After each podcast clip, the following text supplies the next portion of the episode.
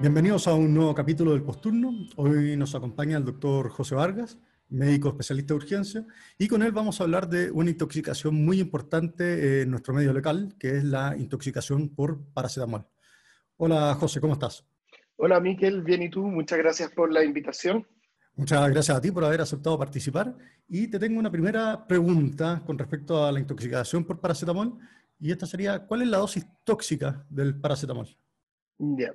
Buena pregunta y ahí hay que tener algunas consideraciones para la respuesta. Eh, para, cuando hablamos de intoxicación de paracetamol hay que dividirlo en dos grandes grupos. En un grupo que tiene un consumo, por decirlo agudo, o sea que una sobredosis fuerte, o otro grupo que tiene sobredosis mantenidas en el tiempo que puede ser inadvertidas. Entonces pueden estar consumiendo más paracetamol que la dosis recomendada por más tiempo, eh, y ahí los cortes son distintos.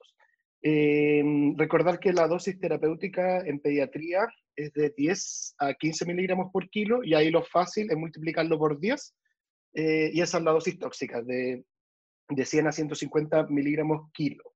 Eh, en dosis única vamos a hablar en paciente general que lo consumen en menos de 8 horas, o sea que te consultan a menos de 8 horas porque o, o consumieron mucho paracetamol de forma voluntaria o eh, por error. Y ahí vamos a una dosis tóxica, ya sería considerar sobre los 7,5 gramos eh, de consumo, eh, siendo dosis cerca a los 14 gramos de dosis una, única, una dosis que hace más pensar que, que va a generar hepatotoxicidad. Y, y una dosis repetida, o sea, en el fondo que el paciente tome más dosis de lo recomendado eh, de forma inadvertida, por ejemplo, es, es, 10 gramos en un periodo de un día completo, eh, o ir tomando 6 gramos al día por más de dos días. Eso ya se consideran dosis potencialmente tóxicas. No todas las dosis eh, van a generar hepatotoxicidad, sino que son las potencialmente tóxicas. Entonces, en el fondo, en pediatría, sobre 150 miligramos por kilo, en adulto, consumo de una vez, sobre 7,5 gramos, pensando ya sobre 10 a 14 gramos, que son los consumos ya con más riesgo. Si en un día, más de 10 gramos en el día completo, o 6 gramos si es que se repite por más de un día el consumo. Excelente. Todas esas consideraciones son muy importantes y sobre todo teniendo en cuenta que es un fármaco de fácil adquisición y que es ampliamente usado, sobre todo muchas veces por población adulto mayor y que no saben que existen otros compuestos que además pueden tener paracetamol, como son todos estos antigripales que vienen con paracetamol más eh, eh, clorfenamina y otras cosas. Y hay, hay algunos, perdón, eh, hay algunos que además traen opioides. entonces, eso puede incluso disminuir el vaciamiento gástrico. Entonces, eso aumenta, puede aumentar la vida media del paracetamol. Eh, y, eso es importante lo que tú decías, muchas veces hay medicamentos o la gente que toma paracetamol porque va a usar el paracetamol para el dolor y se toma un antigripal para la gripe, pero ese antigripal tiene paracetamol, eh, muchas veces inadvertido. Así es. ¿Cuál sería el mecanismo de toxicidad del, del paracetamol? Eh, hay un breve repaso de la, la, metabolización normal del paracetamol hasta un 2% se excreta sin cambios por la orina. Cerca del 90% del paracetamol em, se conjugan en metabolitos no tóxicos, eh, metabolitos sulfatados y glucurinados, y esos se eliminan de vía renal, y esa es la vía normal. Y normalmente también un 10% más o menos del paracetamol eh, se oxida eh, por la vía del citocromo P450. Cuando pasa esto, produce em, un intermediario bien reactivo, que es el, la N-acetil P-benzoquinone, perdón, N-acetil P-benzoquinoneimina, o más conocido como el NAPKI, más fácil. Eso es un intermediario altamente reactivo y tóxico, em, y que este eh, es conjugado con el glutatión, que estaba presente en el hígado, está como reserva, y se forma un metabolito no tóxico que se elimina de forma real, eh, renal. Eh, lo que pasa con la intoxicación es que todos estos mecanismos se saturan. Se satura primero la primera vía eh, que, produce los, metabolitos sulfatados y glucuroniados. O sea, se satura al principio. Después se va todo por la vía del citocromo P450, formando mucho NAPKI. Y como se forman muchos NAPKI, eh, se depletan la, las reservas que tenemos de glutatión y este NAPKI, como es un reactivo bien tóxico, eh, empieza a hacer lo suyo, que es hacer una reacción inflamatoria, eh, primero uniéndose a, los eh, hepatocitos y generando una primera reacción de inflamación, y después uniéndose de forma covalente incluso a las moléculas del, de los hepatocitos, y ahí ya se forma un proceso de necrosis irreversible. Perfecto, o sea, al final el gran enemigo en el paracetamol es esta formación de NAPKI que no tenemos cómo sacar de, del hígado sin causar daño. Exacto. Y esto ya como lo esbozaste un poco, dijiste que hay una etapa de inflamación, hay una etapa después con una unión covalente que ya empieza a ser medio irreversible. Eh, ¿Cuáles son las etapas que nosotros podemos ver desde el punto de vista clínico, entonces, eh, de la intoxicación por paracetamol? Em, ahí voy a volver a dividir un poco lo que te comentaba al principio de estos como dos tipos de pacientes.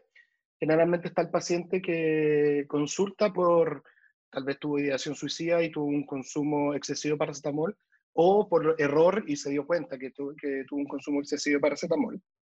Y esos generalmente son pacientes que, si es que no tienen consumo de otras sustancias, eh, o el consumo no es un consumo muy alto, como decía, sobre 14 gramos, generalmente son asintomáticos. Y ahí, eh, que esa es la etapa 1 de la intoxicación, que dura hasta el primer día. Y ahí pueden ser totalmente asintomáticos. En los casos muy graves puede haber una elevación de la, de la GOT o AST, eh, puede haber un poco de acidosis láctica, eh, puede generar falla renal, pero generalmente son pacientes que se ven bien y que pueden estar totalmente asintomáticos. Esta, esta es la fase, en la primera fase. El paciente que consulta ya con un uso de paracetamol eh, por varios días, generalmente consulta en una fase más adelantada, porque va a, va a consultar por dolor abdominal o ya síntomas de intoxicación por paracetamol. Entonces en ello ya no corre la fase, la fase 1. Esos pacientes generalmente llegan a la, la etapa 2, la etapa 3. La etapa 2 siendo cuando recién eh, en parte el daño hepático, cuando empieza la toxicidad por el NAPKI, y eso parte desde el primer día. Y ahí sí empezamos a ver elevación de las pruebas hepáticas y puede generar náuseas, vómito y dolor. En la etapa 3 desde el tercer al cuarto día, ahí es cuando, y en el pic también, desde el tercer hasta el quinto día, la verdad, es cuando hay un pic de hepatotoxicidad.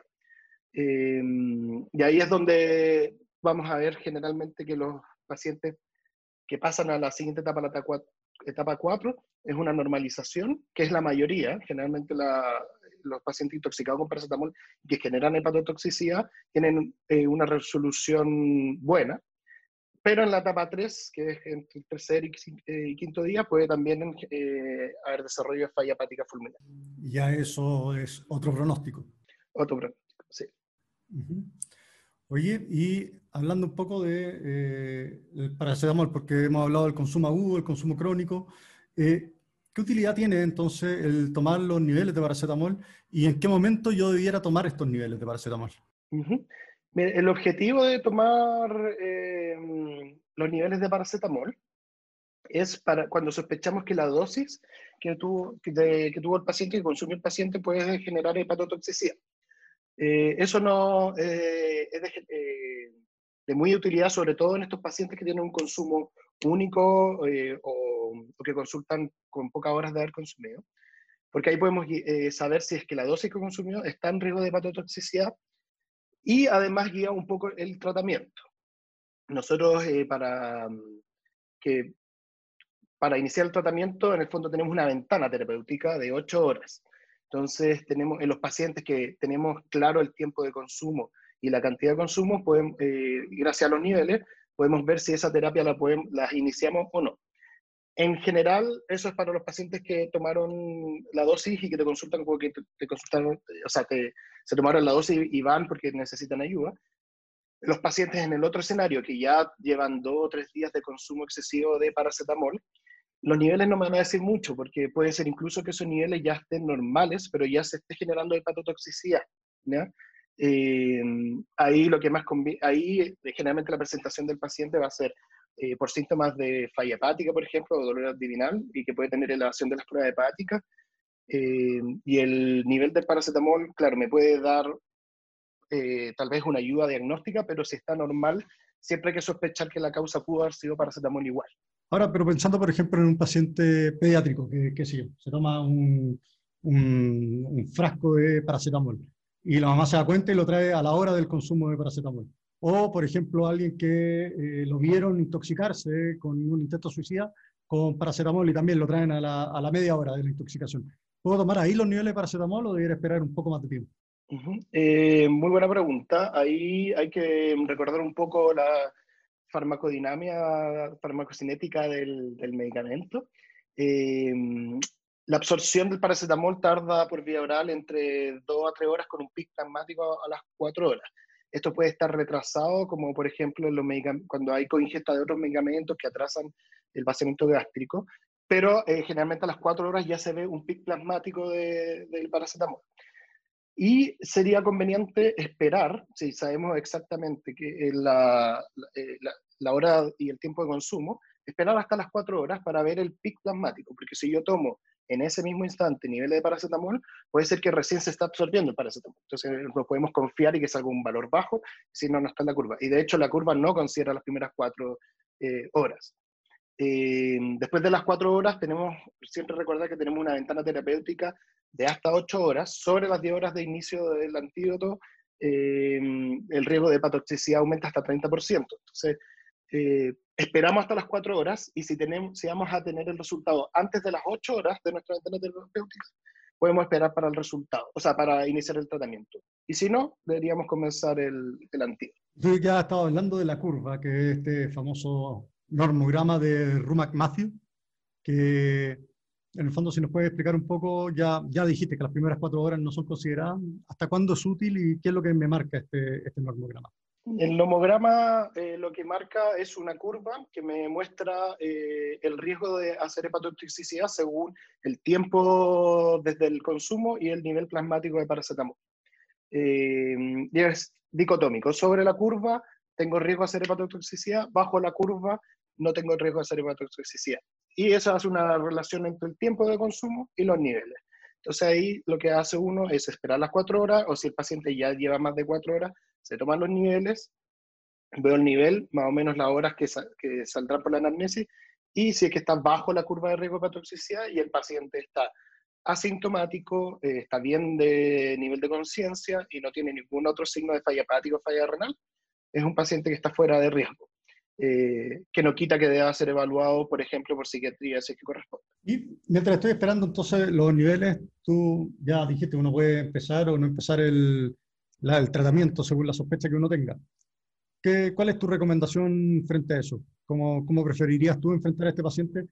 Uno escenario como el que podemos tener nosotros como en el servicio privado, en que podemos tener los niveles de paracetamol relativamente rápido, pero también nos formamos en un centro en que los niveles de paracetamol habitualmente estaban al día siguiente. ¿Tú cómo, cómo enfrentas el paciente? Me voy a adelantar un poco, voy a adelantar un poco hablando tal vez del antídoto para poder responder esa pregunta, que es la N-acetilcisteína, eh, que de ahí podemos conversar de cómo actúa.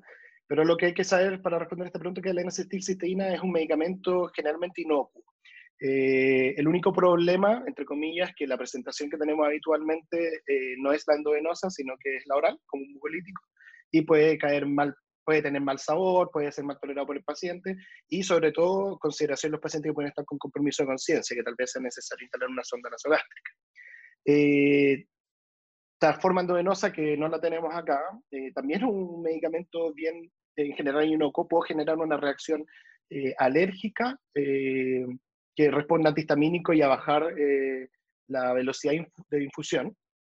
Pero más que eso, es, un, es muy inocuo y el beneficio es muy grande. Entonces, si es que mm, en nuestro setting, donde una, de repente la anamnesis no es clara, no sabemos muy bien cuándo fue el consumo, porque puede ser que traigan a algún familiar porque lo pillaron con las pastillas todas da vuelta, entonces no, no tenemos muy bien la claridad de las horas. Eh, no sabemos cuánto se va a tomar el nivel de paracetamol. pueden haber gente que no está escuchando que en verdad no tiene niveles de paracetamol y solamente tiene la historia. yo en ese sentido iniciaría tratamiento.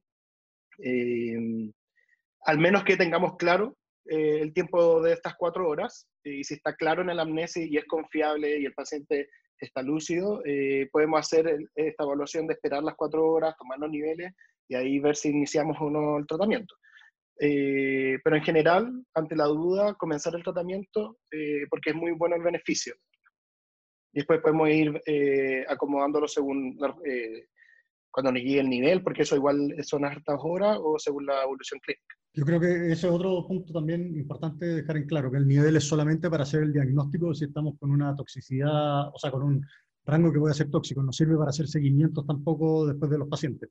No, y no necesariamente porque esté sobre la curva va a ser toxicidad, es el riesgo de, puede ser que esté sobre la curva y no, no haga hepatotoxicidad. Claro, pero ahí ya es arriesgarse a, a que la haga. Sí, no, por eso hay que, por lo mismo hay que partir el tratamiento igual, porque es un tratamiento inocuo y que previene harto el, la falla hepática.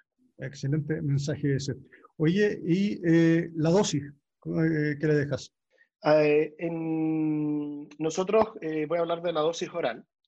son la dosis de carga son 140 miligramos por kilo en una dosis única y luego se va repitiendo cada cuatro horas una dosis de 70 miligramos por kilo por 17 dosis. Ese es el tratamiento completo. Es un tratamiento largo. ¿Y cuál sería el mecanismo de acción entonces por el cual la N-acetilcisteína nos ayuda a resolver esta toxicidad por paracetamol? Como mm, lo habías mencionado antes, eh, el NAPKI, que es el, el, metabolito tóxico, el metabolito que nos genera todos los problemas de la intoxicación de paracetamol, eh, eh, se metaboliza eh, gracias al glutatión. Eh, y con eso se puede formar un, metabolismo, un metabolito no tóxico que se forma, de, se elimina de forma renal. y lo que hace la N-acetilcisteína es un precursor del glutatión. Entonces me aumenta la cantidad de glutatión y así puedo metabolizar más NAPKI. Ahí también voy a aprovechar de mencionar que hay pacientes que pueden tener problemas de base con el glutatión, en el fondo que puedan tener una mm, baja cantidad de glutatión eh, de base, y esos pacientes eh, alcohólicos eh, crónicos, pacientes desnutridos, pacientes que estén en ayuno o pacientes con genopatías. y respecto al, consumo de alcohol, también que me acordé de un dato que es interesante, eh, y es respecto al consumo de alcohol concomitante con el paracetamol o el consumo o versus el paciente que consuma paracetamol pero es alcohólico crónico.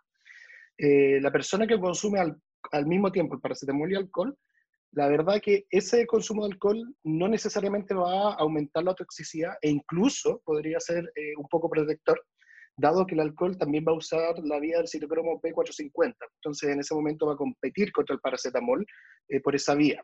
Eh, ahora no está bien estudiado si esto si cambia mortalidad ni mucho menos, pero eh, me pareció interesante. No así en el paciente que consume alcohol de forma crónica, que ellos basalmente pueden tener eh, una baja cantidad de glutatión y aumentar el riesgo de toxicidad. Y de hecho, en estos pacientes que uno que tiene una historia de daño hepático crónico y por alcohol sigue con el consumo, hay que bajar la dosis que uno piensa tóxica. Ya uno ya haría pensar que incluso los 5 gramos podrían eh, ser tóxicos para sus pacientes. Muy, muy buen dato ese, muy buen dato. Oye, eh, entonces al final nuestro gran miedo con todo esto es el, la, formación de la falla hepática. O sea, que el paciente haga una falla hepática que sea fulminante en el fondo, que es lo que va a terminar determinando la, la mortalidad de, de, la intoxicación por paracetamol. Entonces, ¿Cómo puedo saber? Yo sé que mi paciente está cayendo en esta falla hepática. Em, bueno, lo primero es que hay una elevación de las transaminasas. ¿ya? Eh, cuando, uno paciente, cuando alguien evalúa a un paciente con sospecha de, de, intoxicación por paracetamol, es importante dentro de los exámenes basales tomar pruebas hepáticas que ya puede, si la intoxicación es muy severa, pueden, la GOT ya se puede estar elevando. Eh, función renal, eh, ácido láctico, eh, pero en específico del tema del hígado, vamos a ir viendo la evolución de esto em, con la función de coagulación. Eh, y eso tenemos que ir sobre todo viendo el tiempo de protrombina y el INR, que van a ser nuestros, los principales indicadores de falla hepática. No tanto así el nivel de elevación de las transaminasas, puede haber transaminasas muy, muy, muy, muy elevadas y que no necesariamente se correlacionan con, con la falla hepática. La falla hepática la vamos a ir viendo eh, con, la, eh, con la falla en el sistema de coagulación, con la elevación del tiempo de protrombina y con la elevación del INR. ¿Y qué debiera hacer yo sé que mi paciente cae en una falla hepática fulminante? Em, si ya ahí, em, bueno, hay dos, vale mencionar dos cosas. En el fondo, si ya mi paciente está con elevación del tiempo de protrombina o el INR ya está alterado eh, sobre 1,5 o el tiempo de protrombina ya está elevado, yo ya debería considerar que ese paciente debería estar en un centro con capacidad de trasplante. Em, así que si que no estoy en un centro así, debería, ese paciente debería ser eh, trasladado a un centro que tenga resolución eh, con trasplante de hígado, porque pueden caer en una falla hepática. Y estos pacientes que quedan, deben quedar monitorizados y con eh, evaluación seriada. ¿Cómo sabemos que nuestro paciente está cayendo ya en una falla hepática fulminante? Em, con la elevación tiempo protrombina sobre 100. y ahí podemos considerar también los criterios del King College. Eh, de falla hepática con requerimientos de, de trasplante. Que hay eh, lo mismo que tenemos en el tiempo protrombina sobre 100, eh, una falla renal con creatinina sobre 3.3, encefalopatía, acidosis metabólica y que haya un ácido láctico elevado después de la resucitación. También son buenos para seguir el SOFA, se puede hacer el SOFA a las 72 horas y va eh, progresando. También hay grupos que usan el Apache, hay varias formas de saberlo, pero eh, como mm, el dato más clave va a ser la función de la coagulación, que en el fondo con un tipo de protrombina elevado eh, o desarrollo de encefalopatía, ya ese paciente diría, mm, es de los pacientes graves. No hay que esperar a eso para hacer traslado. Yo creo que un paciente que ya presenta elevación del INR, no dentro de los niveles que, que plantean los grupos de trasplante de hígado, sino que ya con un INR 1.5 o con ya elevación de las pruebas de las transaminasas y con el tipo de protrombina, ese paciente ya debería ser trasladado. No esperar a que caiga una falla hepática fulminante cuando para trasladar. Eso, esta es una de las indicaciones que hay de trasplante y de prioridad de trasplante de hígado en, eh, en el fondo de manera urgente. José, ¿algunas últimas palabras que nos quieras dar? ¿Algunos últimos consejos con respecto a la intoxicación por paracetamol? Eh, o sea, lo primero es recordar que, la, que, el paracetamol es un medicamento altamente utilizado por la población. Eh, en Chile no hay datos tan, tan, tan actualizados, pero consta de, la, de las primeras consultas de eh, al CITUC, de llamados por ingesta, eh, de los medicamentos más utilizados eh, con fines eh, suicidas en el país. Eh, en Estados Unidos, en Inglaterra, representa una gran causa de, de, de trasplante de hígado, así que es más habitual de lo que, más que más habitual, es más peligroso de lo que de repente suena. la intoxicación por paracetamol. Así que siempre sospecharla y recordar que es un medicamento altamente utilizado eh, y recordar que hay coingesta de medicamentos. O sea, hay pacientes que pueden estar usando una tigripal y paracetamol al mismo tiempo. Eh, paciente, lo mismo que conversamos al final, paciente que presenta alteración de las pruebas de coagulación, tiene que ser trasladado a un centro, eh, ojalá con capacidad de trasplante, porque esos son los pacientes que, que se pueden agravar más. Y N-acetilcistina para todos, es un medicamento con bajos efectos adversos, y que em, ayuda bastante y va a prevenir la, hepatotoxicidad. Excelente. Muchísimas gracias por esta excelente revisión. Creo que fuiste muy, muy claro. Y eso, recalcar la importancia que tiene este medicamento en nuestro setting. José, muchísimas gracias, un abrazo grande. Muchas gracias por la invitación, Miguel, de nuevo y éxito en este proyecto. Muchas gracias.